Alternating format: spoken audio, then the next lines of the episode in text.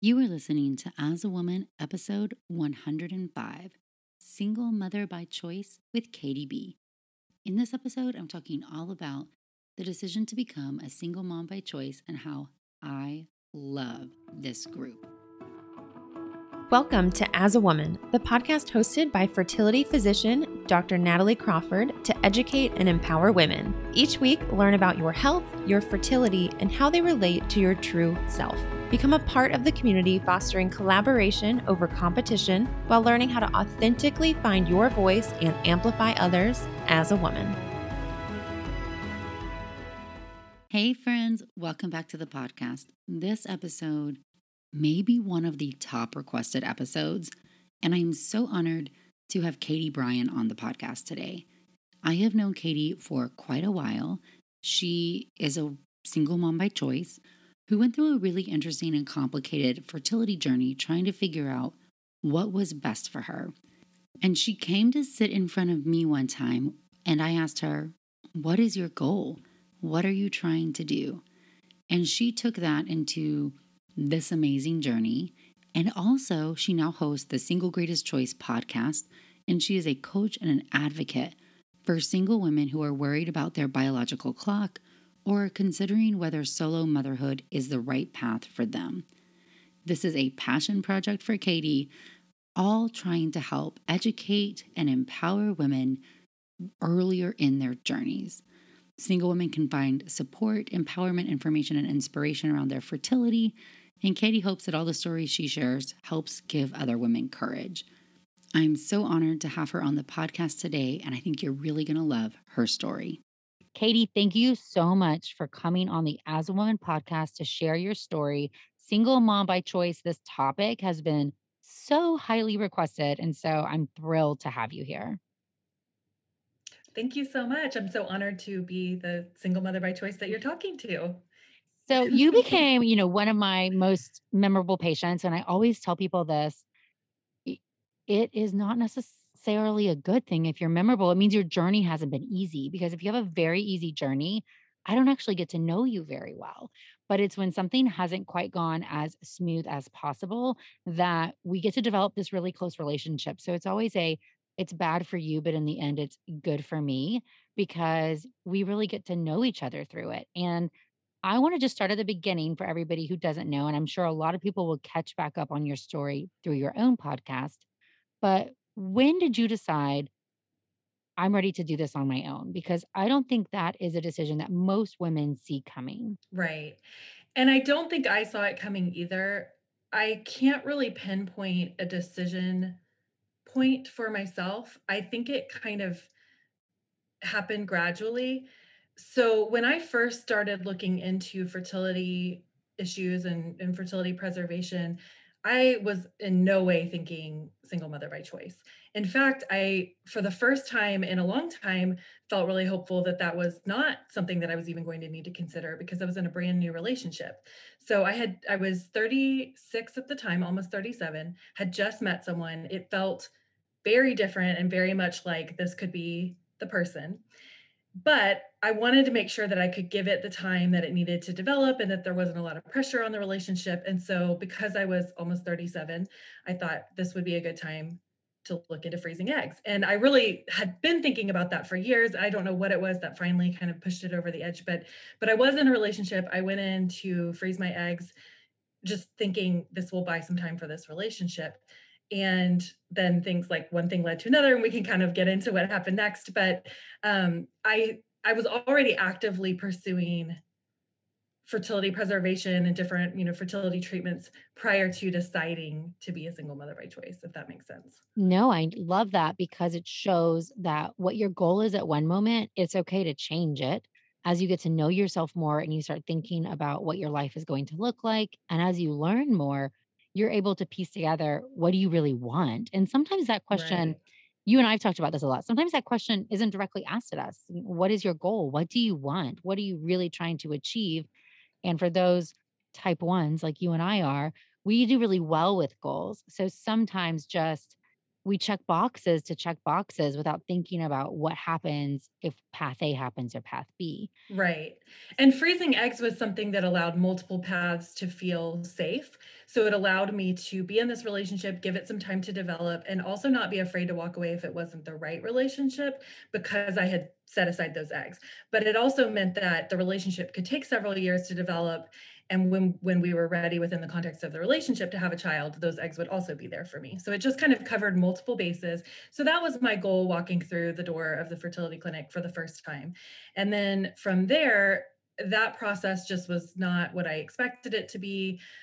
And i was told kind of upfront the expectation for the number of eggs that i might be able to get that was kind of average for my age. I was thinking around 15 eggs or so. And and then uh, when you tell me, I don't even know if that's average for my age, but I think I think that's was, kind yeah. of like okay.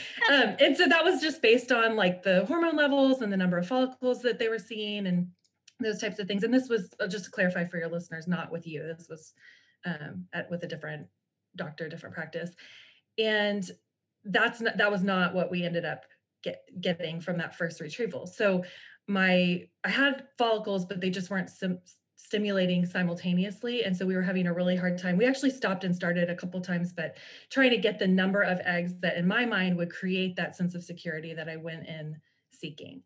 And so that process really really stressed me out in a way that i thought i was doing this thing that was going to bring peace and instead it just escalated my panic about fertility in general. I've heard people say this before, and I think this is a good point to address. You walked in the doors oh, I'm not a fertility patient. I'm just here being proactive.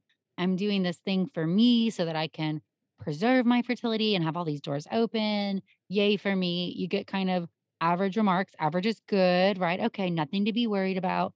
I'm going to go along the process. And then suddenly cycles are canceled and the number you get is lower and you it completely hits you because you're un, it's unexpected, right? Suddenly now you're thrown into this well, maybe you're going to have problems. Maybe there's an issue here. What right. this kind of thing you thought you were preserving, do you even have it at all? And that has to be emotionally very taxing because you're not prepared for it, right? It really was. And I didn't have enough information about what those seven eggs could potentially mean. And I understand that no one could tell me exactly what my particular cohort of seven eggs meant, but now I understand that the quality of the egg matters so much more than the number of eggs that I had frozen. And until I was ready to fertilize them, there was no way to know what the quality was.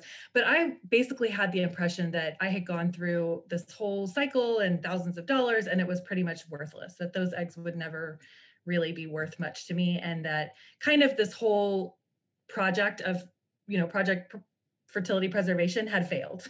is that that's kind of how I felt at that yeah, point. you've actually I remember you saying that once to me that oh that was worthless because you only got 7. Now mm-hmm. this is one a very type 1 thing, right? Because you and I well 15 was the goal, I only got 7, so failure, like red flag right, alarm, right? right. Versus you know, and I try to frame this to people and I say, seven is, you had nothing. You have no eggs frozen. And now you have seven. Like that is still something. Right. Yet we don't know what will come from them but that's way more than what you started with even if right and and now i know women number. who are overjoyed at you know far fewer you know three eggs is, is a celebration or you know and i know women who get many many more eggs and don't get the type of result that they're looking at so it really i mean there's just so many things that i didn't know at that time and i i just didn't know where to turn to really understand what what any of that meant so i was left feeling just kind of unmoored and and emotional and afraid. And that was the first point in my life where I really,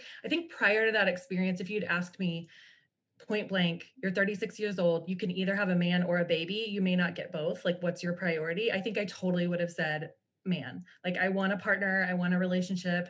I'm willing to wait for that. If the kid thing doesn't happen, that will be sad, but I'd be okay. And this was the first time where I felt like I may like time really may be running out, not just hypothetically, but like realistically for my body, this this might be running out. And I was still in that relationship. It was still relatively new. And to be honest, I don't think that that was the right fit for me. I, I, think we would have eventually broken up, but I do think that the pressure of all of the fertility stuff led to that happening much faster than maybe it would have, which, you know, eh, blessing in disguise. I'm glad that we didn't waste each other's time for you know, much longer, but right. But ironic, right? Because the entire point of doing fertility preservation was to take pressure off said relationship. And right. then it what really happened is it threw this in your face that time is your most valuable resource, that having kids is not a guarantee.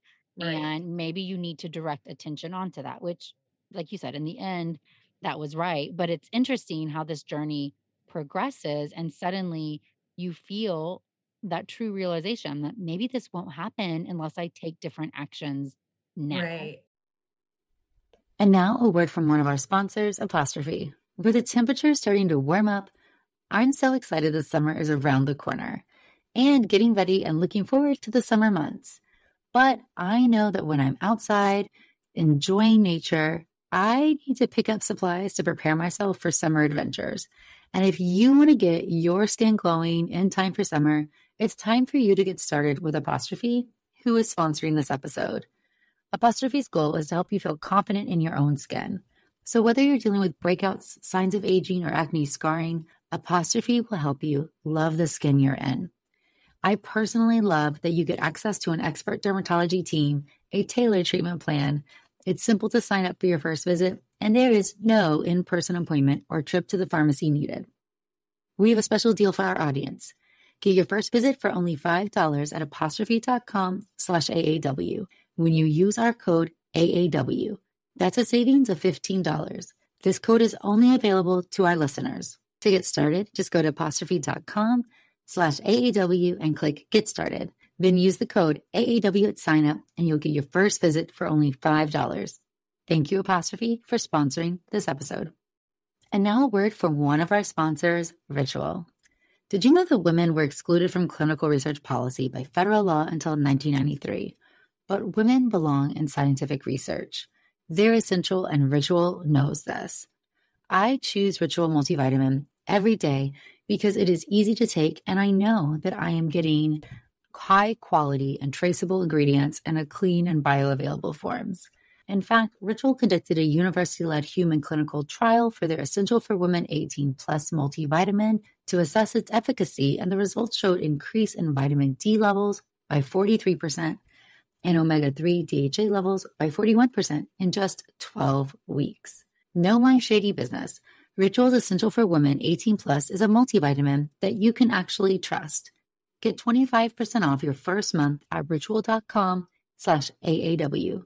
Start Ritual or add Essential for Women 18 Plus to your subscription today. That's ritual.com slash AAW for 25% off. Thank you, Ritual. And now a word from one of our sponsors, Quince. The weather's getting warmer, so it's time to say goodbye to jackets and sweaters and hello to shorts and tees. I wanted to update my wardrobe for the long haul without spending a fortune, and luckily I found Quince.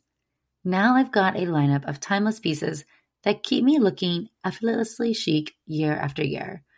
The best part is that Quince items are priced 50 to 80% less than similar brands, but Quince partners directly with top factories, cutting out the cost of the middleman, passing the saving to us, and only working with factories that use safe, ethical, and responsible manufacturing practices.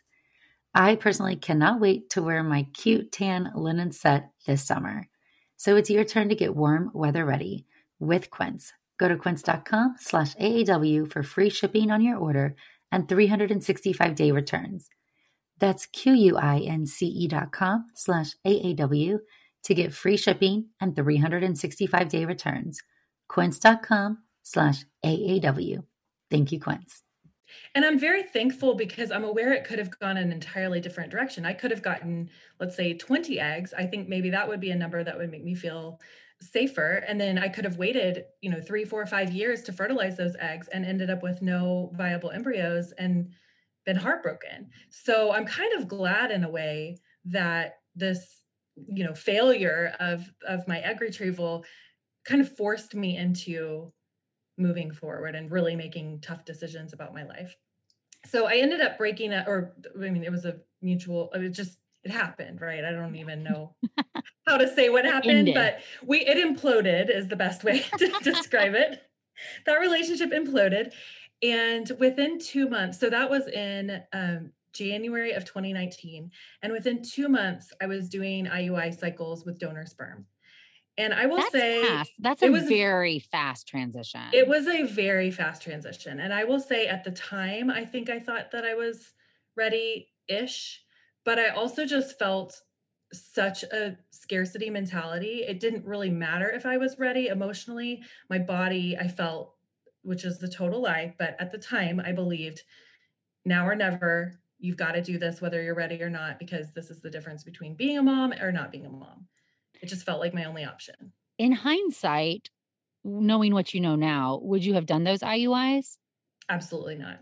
Absolutely not. I well, because so I think so I'm pretty sure that even as I was doing the IUIs, I was saying to people, I kind of hope this doesn't work or I'm I'm not really sure I want this to work.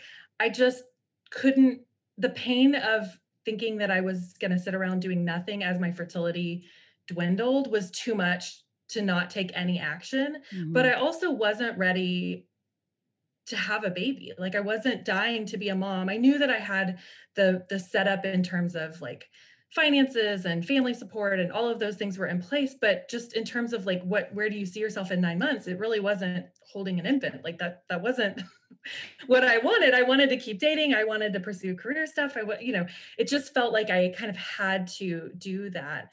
I did a number of IUIs I did I did four IUIs with a fertility clinic. I did get pregnant on the fourth one and to be honest it was it was pretty emotionally rough.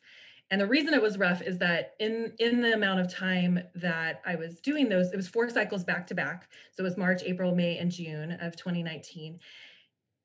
And I had broken up with the guy, but we were still spending a lot of time together and we were starting to kind of talk about what would it look like if we maybe decided to have a child together and we co-parented and then kind of let the relationship either happen or not happen but he kind of wanted kids too and we were you know so we were in these discussions and i was i didn't feel safe enough to to stop doing the IUIs but I also didn't really want them to work and I had a doctor that was sort of telling me because I was refusing to use Clomid or letrozole or any kind of medication uh, which is a whole other side story of why I like d- didn't want to do that um, I just didn't think they were going to work and then I didn't know how badly I didn't want it to work until it did.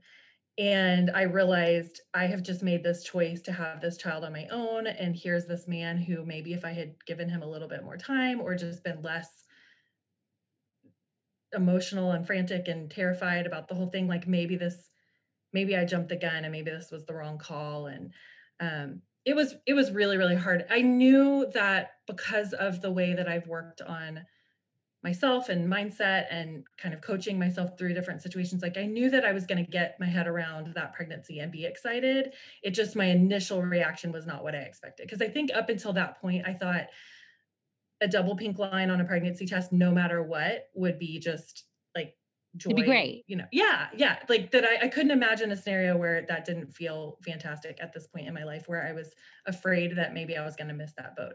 And so it was really a shock to me that that when i did get pregnant, I was I didn't feel excited. I was not I was not excited. I think and, yeah, I mean like you were focusing on short-term goals in a way, right? Like it would mm-hmm. just had become this I need to get pregnant because maybe I can't instead of the greater context of how does that really fit into your life? Right. And that helped me understand like what I want is to know that I can have children, not what I want as a baby right now. And those are two very different things. very different. They're very different. And yes. I see this happen all the time to people is sometimes you get onto a path and it's the path you thought was right for you or somebody told you was right for you or it's what you should do, whatever the scenario is. And you're just doing it. It's almost like being in the hamster wheel. You're just doing mm-hmm, it because mm-hmm. at some point it becomes the expectation, either what you've put on yourself or somebody else has put on you. And you don't really stop to think about is this what I want? Is does this make sense to me? Mm-hmm. Where what is this life going to look like if it leads this way? And yet at the same time, when we talk about fertility, there's a huge amount of guilt because what if you can't what if this is the only time you can ever have a baby? Right. You know, and there's this right. fear mentality. And sometimes physicians we really want to make sure patients understand, you know, odds and averages and have perspective to make good decisions. But some people do it in such a fearful way that it really does feel very doomsday. Well, this is never going to happen to you unless you do X or Y or Z. And that's a scary place to receive such personal and such big information and decisions you're making. Yes. I remember very clearly 2 phrases that were said to me by the the doctor that I was working with at the time. Um, he told me one time, "You have way too rosy a view of your fertility," um, which was very, very painful to hear, but it did I will say it did change my course of action. I mean, I I was like, "Well, I have to trust him, like, he's he's the authority on my fertility, right? So I need to, um, do this even if it's not what feels right or best to me." Um, and then Oh gosh, I just forgot the second thing he said to me. Well, good. Hold Let on. that one be gone. Yeah. we don't need to rehash that one again. Yeah, but, you know, anyway, I like, I was just going through this process just oh, I remember the other thing. He he said, um, "You just don't seem very desperate to be pregnant." And it was a really interesting comment because I left his office thinking about it, and I thought, "You know, that's right. But should I be? Like, is that a prob is it a problem that I'm not desperate Do you have to get to desperation? Right, and and maybe, like, the numbers that he's seeing reflected that I should be desperate, and maybe I it it just was just very confusing. So, the piece that was missing in all of that is the piece that fell into place the moment that I walked into your office. So, obviously, after everything that I went through there, that I was very clear that that was not a right fit clinic for me, and I left and advocated for myself and found a better fit, and th the first time I met you, one of the very first things you asked me was, "What do you want? Like, what is your goal? What what if you could have anything, what would that be?" And it became very clear immediately to me that the course of action I was taking did not match at all with the goals that I had for my life.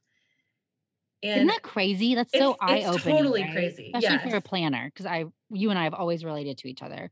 When you're a planner and somebody asks you that, and I've been asked that myself at big moments when I was leaving said job, somebody's like, what is your goal? Where do you wanna be? And does this make any sense for where you wanna be?" Mhm. And sometimes it's like, Mhm. "How did I not see that?" Right? It was Mhm. right here in front of me. Right, and I, as you said, like, I'm such a goal oriented person, and I really believe in the power of, like, mindset and choosing and, you know, all of these things, but I think I had just been convinced in this realm that I didn't get to have a choice, that I was kind of at the bottom of the barrel and I have had to, like, get whatever I could get, and it was very vulnerable, and I cry every time I talk about that first meeting that that you and I had because the here I go, here I go crying, um, because the idea that I could want not just to have a baby, but that I could have opinions about, for example, when that was gonna happen, how many children I was gonna have, even the paternity,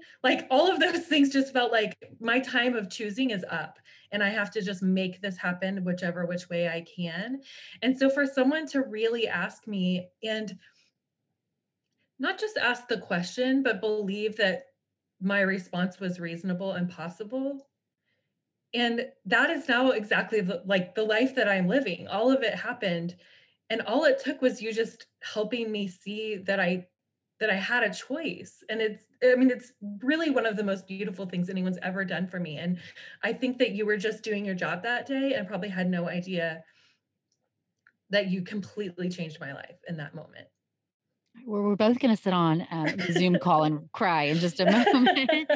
Um, you know, that's that's completely 1, you know, why I do this job, but 2, why I think it's so important for us to share our stories and talk openly about fertility and what our experiences are like, because for 1, if you're just living in a glass bubble, this is the experience with this one place or this one clinic or this one way that you're made to feel, and you just think that must be how it is. This is what it is like to go to a fertility clinic. Mhm, This is what it's like to be an infertility patient. You don't get a say on these things, you just do it, and until you see a different perspective or you hear about it, you don't really know that you can make choices and have a say in your care and advocate for yourself, and I think that that's so important for people to know about this field because to me, this isn't at all a black and white field. There are so many shades of gray. There's so many decisions you make, and there's really no wrong or right one for an individual person. It's about what is the right one for you at this time, And that may switch at any given time. But it's a really hard place to come at because it's interesting that you weren't desperate, you know, you became desperate though, right? Because you this mentality and you didn't want to be. Like there was no need for you to be desperate. But Right. what you had been through, it kind of was told to you that you should be. And then suddenly you took that on, this desperation and this fear. And it's been really beautiful to see you take it and not only be amazingly happily pregnant now and living this life that you wanted to live, but also how you're taking that and empowering so many other women. I mean, that is so inspiring to me because you're not just living the life, you're actually talking to other women about it and Mhm. helping grow this entire community. And before I hop into that more, I want to go back to your fertility journey because I think one of the things we talked about at length 200 times, and that must be hard for women, is this juncture of my right now goals and my future goals and eggs and embryos and putting that whole piece together. And I know that wasn't easy for you or for anybody.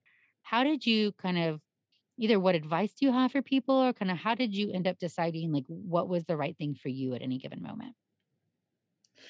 I think that first consult I had with you was really pivotal, and I think I walked away I don't know that I walked out of that meeting, but within a matter of hours, days, I don't know, I I really had 3 clear goals in mind, and they were, I wanna be a mom, like, I will do it what it whatever it's gonna take, so if you tell me it's you should be desperate right now, that's we'll go from there, you know? So I wanna be a mom. I would like to have more than 1 child. And I would like to keep the door open, if possible, to have a child with a partner down the road. And that was the piece I was most willing to let go of. I was at a point where I was no longer in this relationship and I had I, I realized that I just logistically at this point I was 38 I didn't feel like I had time to like get back on the dating apps and start at square one. The pressure I knew I'd been through that experience like it was just too much. So I knew that my first child at least would be as a single mother by choice and I had kind of accepted that. I will say there was still a whole process of grieving but I was ready, I think, to not necessarily again, still still not ready to be pregnant right that minute, but ready to accept that that made the most sense for my life, and that IUI in particular didn't make sense because if I'm worried about my window of fertility closing and it's important to me to have more than one child, if I get pregnant through IUI, great, but what does that mean for baby number 2? I'm doing nothing to prepare myself to to meet that goal. So Right. that was a huge, huge eye-opening moment and something that had never been brought to my attention and nothing that I'd ever discussed with anyone in the past. I had never been I'd never thought about long-term family planning goals. It just always felt like an emergency that I needed to get pregnant. I love that you mentioned the grief aspect because I think that it is something sometimes that hits people suddenly too. You know, okay, I'm going to do this. I want to be a mom. I'm not going to wait around for some guy. I don't want to put pressure on that relationship. This is the right thing for me. You come to the clinic, you're ready to move forward. Then it's like you're letting go of this vision of what your family would look like, Mhm. right? And that is fine and it will be beautiful in the end. But it is really hard in the moment. And we give ourselves a lot of grief over it because then it's like, I am working hard to achieve this goal. I'm doing all these things. I'm spending money. I'm going to the clinic. Yet part of me is sad. And I always Right. want to tell everybody that's a very normal response. You have to let go of that Mhm. version that you thought where you thought you'd be at 38. And that's okay. Totally okay. Life had a Mhm. different pathway for you. We're going to make this path like beautiful, full of flowers eh, but it's different and it is hard to grieve that yet be excited about where you are and where you're going at the same time that contrast and emotion is really hard for people and not really talked about And I'll say there are 2 big things that really helped me through that.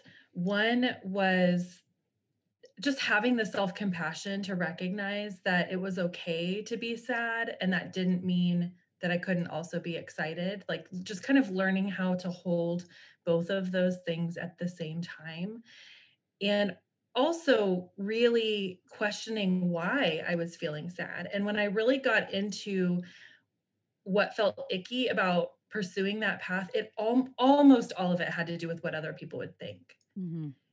And to be honest, other people don't give a shit. Like they really do. I'm sorry. Can I cuss on your podcast? yes, you can cuss on the okay. podcast. okay. Um, they really don't. I mean, it's it was all about like, what is the world gonna think of me? You know, what does this mean? If, like, did I fail somehow at this? Just it just seemed like this is what people do, right? It's love, marriage, baby cares. Like that's what we're we grow up with this minimum expectation of what your life is going to be. That's not even the big like the big goals are like the career and the you know all the other things. This is the one that's just supposed to happen. And when it didn't just happen it felt like there was something fundamentally wrong with me. And i think i had enough self love and, and self-awareness to to know that like i i didn't feel fundamentally flawed. I felt like i looked fundamentally flawed to the world. So getting to a point where i could really have compassion for myself about how hard that was to be in that place and start to just really realize that the sadness most of it didn't have to do with my actual lived experience. Like yes i do there are things that i would really love about having a partner. There are also things i really love about being single that i would lose if i had a partner. Yeah. like i think there's good on both on both sides. So that was a piece of it. The other piece of it was that it became impossible to hold like to continue to think of myself as the gigantic loser who failed at life when I started to meet other women who are making the same choice and realize, okay, if I'm a huge loser, I'm the only one. Like these women are all amazing. And so amazing. once you're right. So once you're surrounded by that demographic, it just becomes kind of silly to assume that because of this one thing, because you're not partnered, that there's something wrong with you because i can name you know 20 women right now easily who are not partnered who are amazing and who i totally respect and admire. And so that just kind of freed me from that baggage of believing a lie about myself. I love that because all of the people i know who are single moms by choice who are saying i'm not waiting around. This is a life goal for me and i want to see it achieved and not just let time pass are freaking amazing like phenomenal well educated, well spoken, really have thought this through. They care about others, they're compassionate, they're just amazing human beings. Mm-hmm. And the strength that it takes, I barely survived having a pregnancy and a child with a partner in hand who I could who helped with things, you know, right. and just like when you say, I'm going to take this on, yes, you've got good family support and friend support, and that stuff is very crucial. Just that fact that you're like, I'm not going to let the societal expectations stand in the way or I'm going to believe in myself for this. That's really, really powerful. I want to know where where do you find the women? Where do you find the community? So if somebody's listening to this and they feel like they're ready to explore this option or to start talking about their own fertility and they're not partnered, mm-hmm. how do you connect with people? What do you tell others? My personal experience was that I first joined some groups on Facebook, which was great. They're huge. I mean, there are groups of 7,000 women in a single mother by choice group, and it's, you know, international. So that was really neat just to realize this is not a small demographic, um, that there are plenty of other women making this choice out there. So that was kind of where I started. I wasn't forming relationships there. We all kind of know how Facebook groups go. You know, it's like you there's a lot of information and a lot of kind of confirmation that this is a thing that isn't insane to consider. Um, but that didn't really create community. Um, the community happened for me mostly on Instagram. And it's kind of funny because I started my single mother by choice Instagram account thinking this is this like super outside of the box thing that I'm going to like put out there and like nobody's doing it and it, you know this is like this groundbreaking thing and very quickly accumulated i don't know a thousand follower accounts of like people that you know they follow me i follow them who are all single mothers by choice i'm like okay i'm not the first one who's but that's good. yeah it's it's amazing. So um, there's a big community on instagram you can just follow the you know single mother by choice hashtag or solo mom or you know there's all sorts of different things that you can follow to to find those connections. And then i really made it a point to create community for myself. And so I did that. And again, I thought that I was doing something for other people, just like when I was going to start my Instagram to kind of like bring awareness. And instead, I ended up being the one that was totally fed by all of these connections. I decided to start a podcast that was going to be like sharing information with people. But really what happened was every single person that I interviewed then became a friend and a connection and someone that I've kept in touch with and part of my community. And then what started to happen was I would meet this great single mother by choice in Chicago and then I meet another in Chicago and I was like, "Oh, you two need to connect." And so I started almost being like a you're like a matchmaker. Friend, yeah, like you're the matchmaker for like friends. That's amazing. Yes, yes. So um so I would say mostly Instagram is where I've met people, but those people are now like people I text daily, people I FaceTime with, people who, when we're allowed to travel again, I will go and see, and my baby will have, you know, a whole friend group of other single mother by choice babies like around the country and it's just it's been incredible it's it's definitely an effort like it's something that i've chosen it's not going to just happen to you you have to kind of seek it out but it's it's there for sure i always say I get so much more out of my Instagram than I put into it, and so much mm-hmm. more that I didn't think possible. The connections, the community, the real life friends who have changed my life, just like you're describing. And I've really seen a shift in the fertility community on social media. I started now five years ago on Instagram. And what I've seen is these anonymous accounts, which are fine. If that's what makes you feel comfortable, that's fine, right? But like trying to conceive baby C, you know, not my real name, not real pictures of me, but just mm-hmm. a place to share into, hey, Katie's journey, right? And it's like you and your real journey and your pictures and your whole thing out there and your bio being like IUI times four, miscarriage times one, IVF times two, FET yes. times one, and everybody like laying it out there breaking that stigma. Hey, there's nothing to hide. This is me. This is what I've been through. This is what mm-hmm. my story looks like. And that's allowed such a strong connection amongst people that it really is extremely powerful. I always encourage everybody, I'm like, go on Instagram, start searching some of these hashtags and start looking at what other people are putting out there. And suddenly you will feel not alone because mm-hmm. you're not alone. It just, Mm-hmm. I know mm-hmm. you're not alone because I've seen tons of you, but you're the only mm-hmm. person you know in your shoes going through this right now. Right. And so you feel very isolated, like a black sheep amongst all your friends who are married and already having babies or achieving all these things. Right. And you're going to have to exp- expand your flock, right? You're going to have to right. find people who are in a similar position because you need that support. It's going to make the entire journey better. It makes such a difference. There's a, a concept that I, I talk with my coaching clients about. Um, I call it the locksmith effect. And so the idea is basically that, like, in your lifetime, you've probably called a locksmith uh, you know, one, two, maybe three times, right? It's not a thing that happens all that often that you lock yourself out of your house or your car or whatever.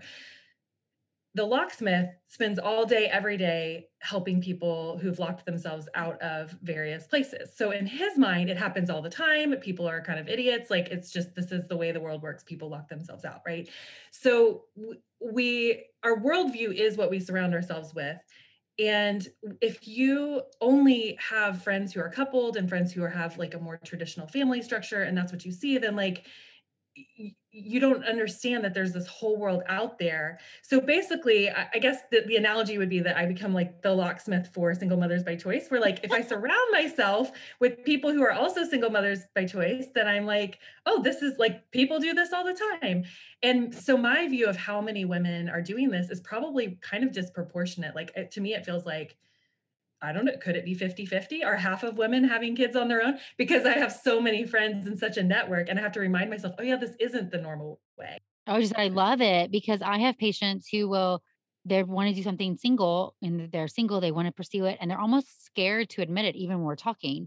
And I'm like, they're like, well, I want to be a single mom and I know I'm not partnered. And is that, you know, going to be a problem? Mm-hmm. I'm like, oh, I mm-hmm. love this. This is great. But you can just see it's that are, are you okay with how I'm doing this? Am I the right. only one? Are others doing this too? And you really can create this this environment for yourself where you sort of forget that that's the way that anybody would think about your situation. I had the other day someone here repairing my garage door and you know, so I'm clearly visibly pregnant at this point.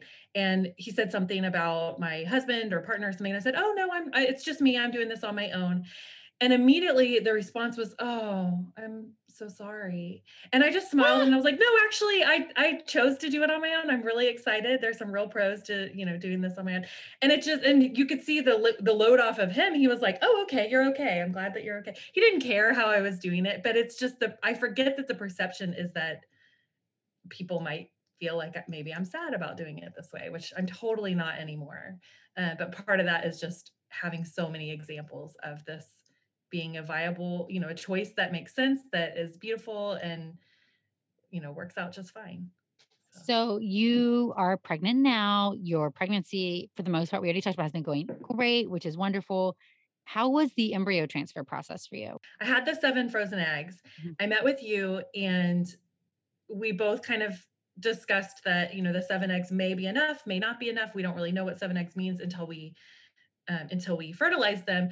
But with the goal in mind that I want to have more than one child, seven eggs most likely wasn't going to result in more than one healthy embryo. If I got one great embryo out of it, perfect. But you know, so ended up doing a second retrieval and we put all of those eggs um, i always joke that you know literally basket. put all my all my eggs in one basket but I brought over the seven frozen eggs from my previous clinic you and i did another cycle retrieved another seven eggs um, i think only five of the previous set thawed so we had 12 altogether put those together fertilized them and ended up with far more embryos than i had ever imagined was possible i mean i thought three was like shooting it out of the park if i had gotten three and ended up with five so five PGS normal embryos. Just, I mean, felt amazing. And some of them, yeah, some of them from that first round of seven yes. worthless eggs. I yes, think it's really important to say, right? Really important like they to were say, yes. worthless, but really they were not worthless at all. They were right. great quality, good eggs. yeah So out of the five that thawed, two two healthy embryos came from those, and then out of the seven new, you know, with eggs that were a year older, there were an additional three that came. So I had five embryos total. And at that point, it felt so good because I knew I could move forward with the transfer if I wanted to. Mm-hmm. But I didn't have to. Like I could ha- I could I could take some time for myself. I could breathe. The pressure was off. Those those embryos were going to stay frozen for however long I wanted or needed them to. And so I was really excited about doing a transfer because it just felt very different. I wasn't coming from that scarcity place anymore of fear. And I had done a lot of work on myself in the meantime. I had done a lot of coaching and counseling and, you know, was was really kind of working on the mindset piece to be more comfortable with the choice of being a single mother by choice. And if you think back to those three goals of I want to be a mom, I want to be able to have more than one child, and I want to try to maintain the option of having a child with a partner down the road, two of the three were were accomplished out with that those embryos that we created. And so two out of three was feeling pretty damn good at that point. And I was really excited. Ordered the transfer meds, was like on board to do a transfer in February of 2020. Little did we know what was about to happen in the world. um, love COVID. yeah, yeah, but you know, so so that felt really good. And there was still a part of me that was grieving knowing that most likely I was closing the door to having a child with a partner if I met a partner, you know, down the road. Because I knew if I do this transfer, I'm going to be pregnant for nine months and then I'm going to be postpartum and I'm not like dating. It'll be a while probably before dating's back on my radar. And now I have this information that I have really good quality eggs but I don't get a ton of them when I do a retrieval. So the idea that I could wait at this point, I was 38, you know, the idea that I could wait till I was 42 or so and do another retrieval, I knew I may not get any eggs. I may not get enough to to have these type of results again so there was a letting go there and one of the things that helped a lot with that was talking with a reproductive psychologist who started talking with me about um, egg donation and i had considered that there could be a path for me where like if none of those seven eggs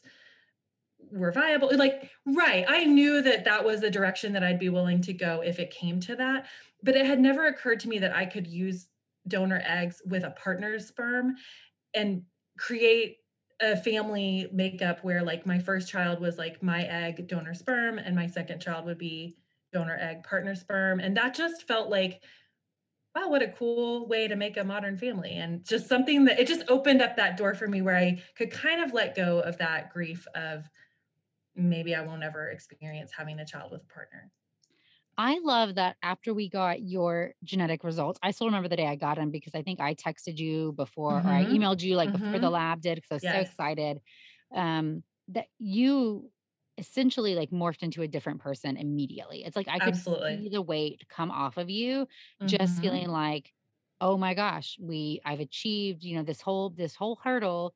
And this is a big difference that I tell people between egg and embryo. For eggs, we just don't know. We talk about averages, we make presumptions based on them. Sometimes we're wrong in a good way and we do better, and sometimes we're wrong in a Mhm. bad way and you do worse. And if you do worse and you waited 5 years, that's heartbreaking because it could be too late to make a Right. difference. And when you get those embryo results, it is suddenly very freeing because you're right. You're like, I can go live my life. I could go travel the world. I can wait a Mhm. year. Motherhood is not going to slip away from me just because I pursue these other things at this time. And that's a huge weight off of somebody from that fear, scarcity mentality that it may never happen. Absolutely. And there was a part of me that thought, gosh, did we did we really need to fertilize both cohorts of eggs? Like maybe it would have been smart to leave the first batch frozen and just fertilize the fresh eggs.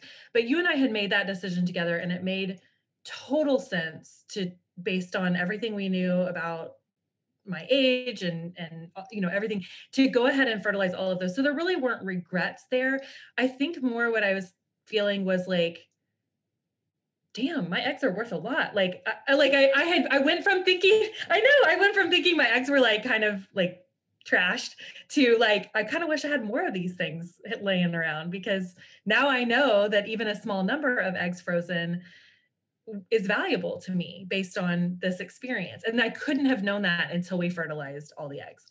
So at that point, financially, it just was not feasible. And also, it just, I didn't need I didn't need more frozen eggs. I wanted Mhm. them, but I didn't need it. I knew I was okay.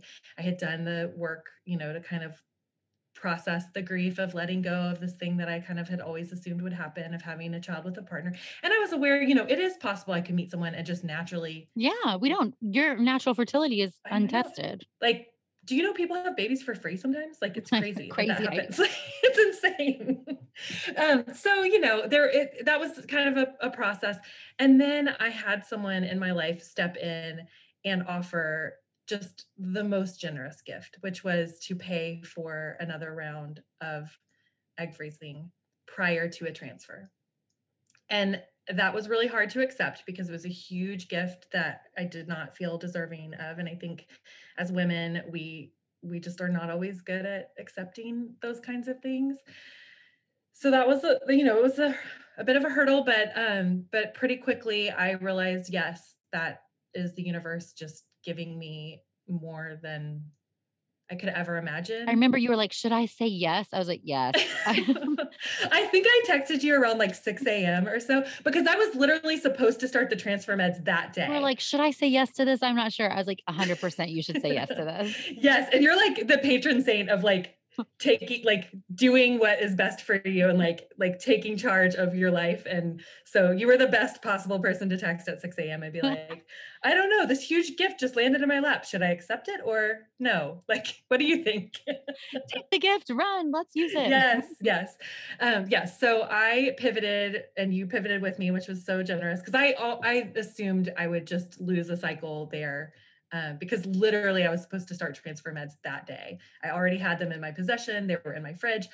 And instead, I did a drive downtown to pick up different meds for an egg retrieval cycle instead like within a day we we switched over to now we're doing an egg retrieval cycle and I was able to do that retrieval cycle right before COVID hit. It was in February of 2020. Um, and miraculously got 12 eggs that time. Yay! Yay. So that's a good thing for people to know that it's, you know, even if you've had one or two rounds where you didn't get a number that you were super excited about, like things can change. I don't think we changed the protocol. Like I think it was pretty similar. Yeah, it's sometimes it's you're less stressed. I think that's a huge one because you've Mhm, gone through the process, you know what to expect. In your case, mhm. the pressure was off. One These egg were was one bonus, egg, yeah, right? these were bonus eggs. Like I didn't, there totally was no pressure on them becoming anything, and I think that that mindset sometimes is very, very beneficial. yeah But also we make fine little tweaks we learn about you and can do better, but I was Mhm. so thrilled with that before you because I feel like you really came in with 3 goals, and here we are at this Yes. point All having 3. Check, check, check. exactly, having lots of doors Yes. open, getting you further down the pathway, and in such a different position than when you had walked in the door, like, a year prior to that or whenever you walked in. So we got through that retrieval in early, it was the first week of February, so exactly a year ago. Um, got through that retrieval. And then I thought I I get to take a break for a little bit before I do a transfer. And that felt really good. And I remember checking the expiration date on the um, transfer meds that I already had in my fridge. Like, this is my window. I can take up until these meds are going to expire to, to just live my life and know that I've got all, all contingency plans you know planned for i can be a single mother by choice i could go back to dating and meet someone and i've got frozen eggs that i can use with them i can date someone for a year and if it doesn't work out i can go back to my embryos like it just felt like the world was my oyster and I could totally explore what I truly, truly wanted for the first time since all of this started.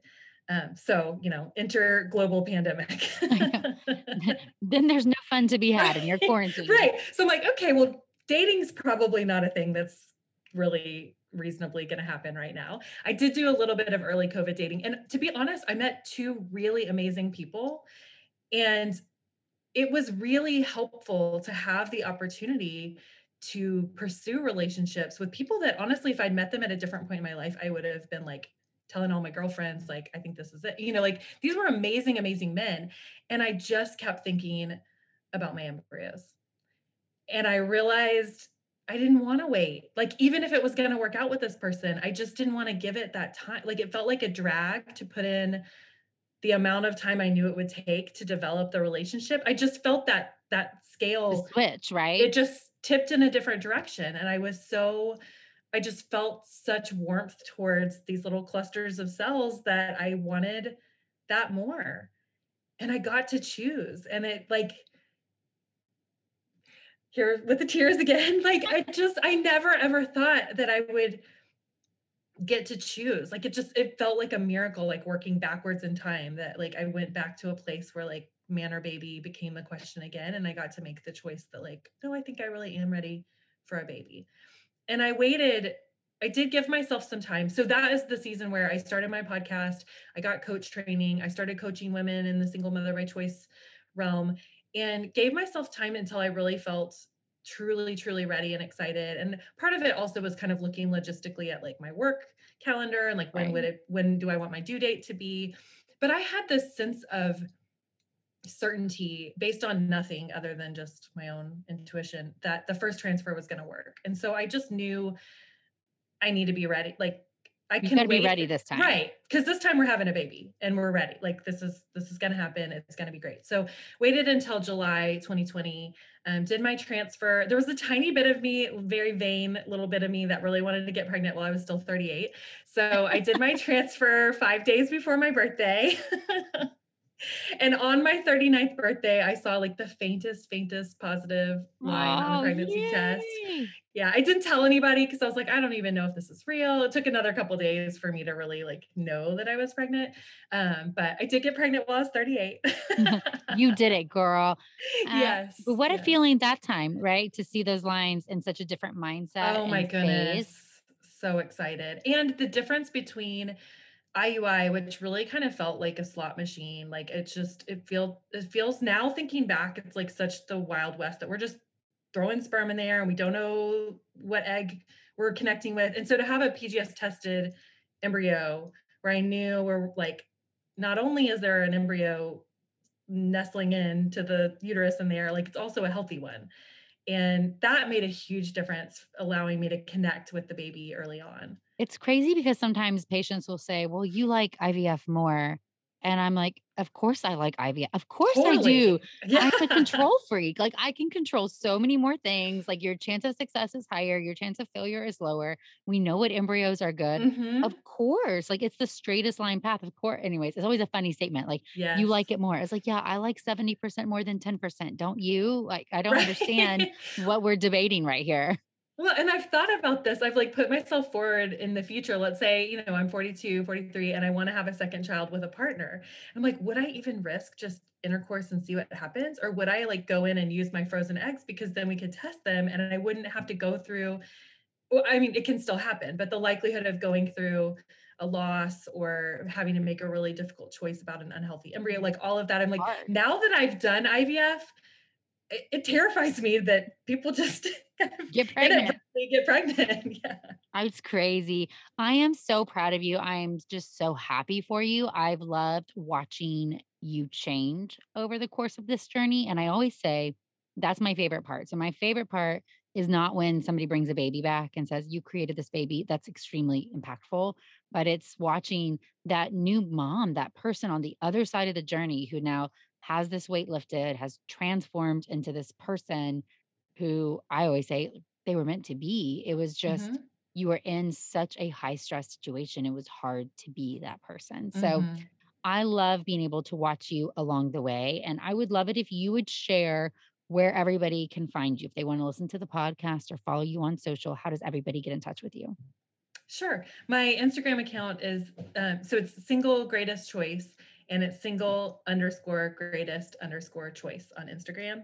And then my website is also www.singlegreatestchoice.com. And the podcast is also called The Single Greatest Choice. I think you have to put in the the to, to find it on iTunes. But the single greatest choice.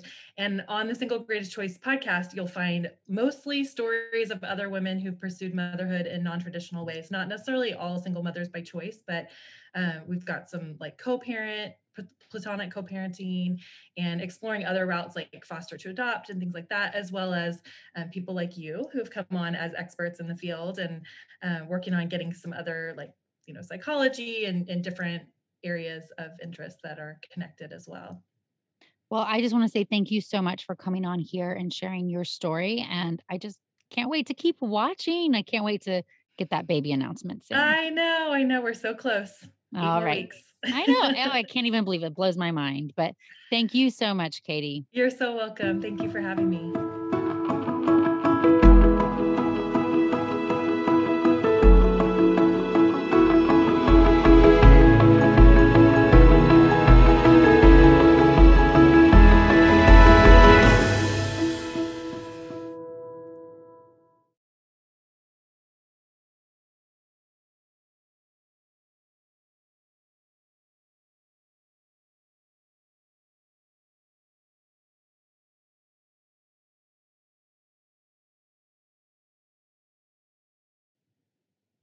Right. And I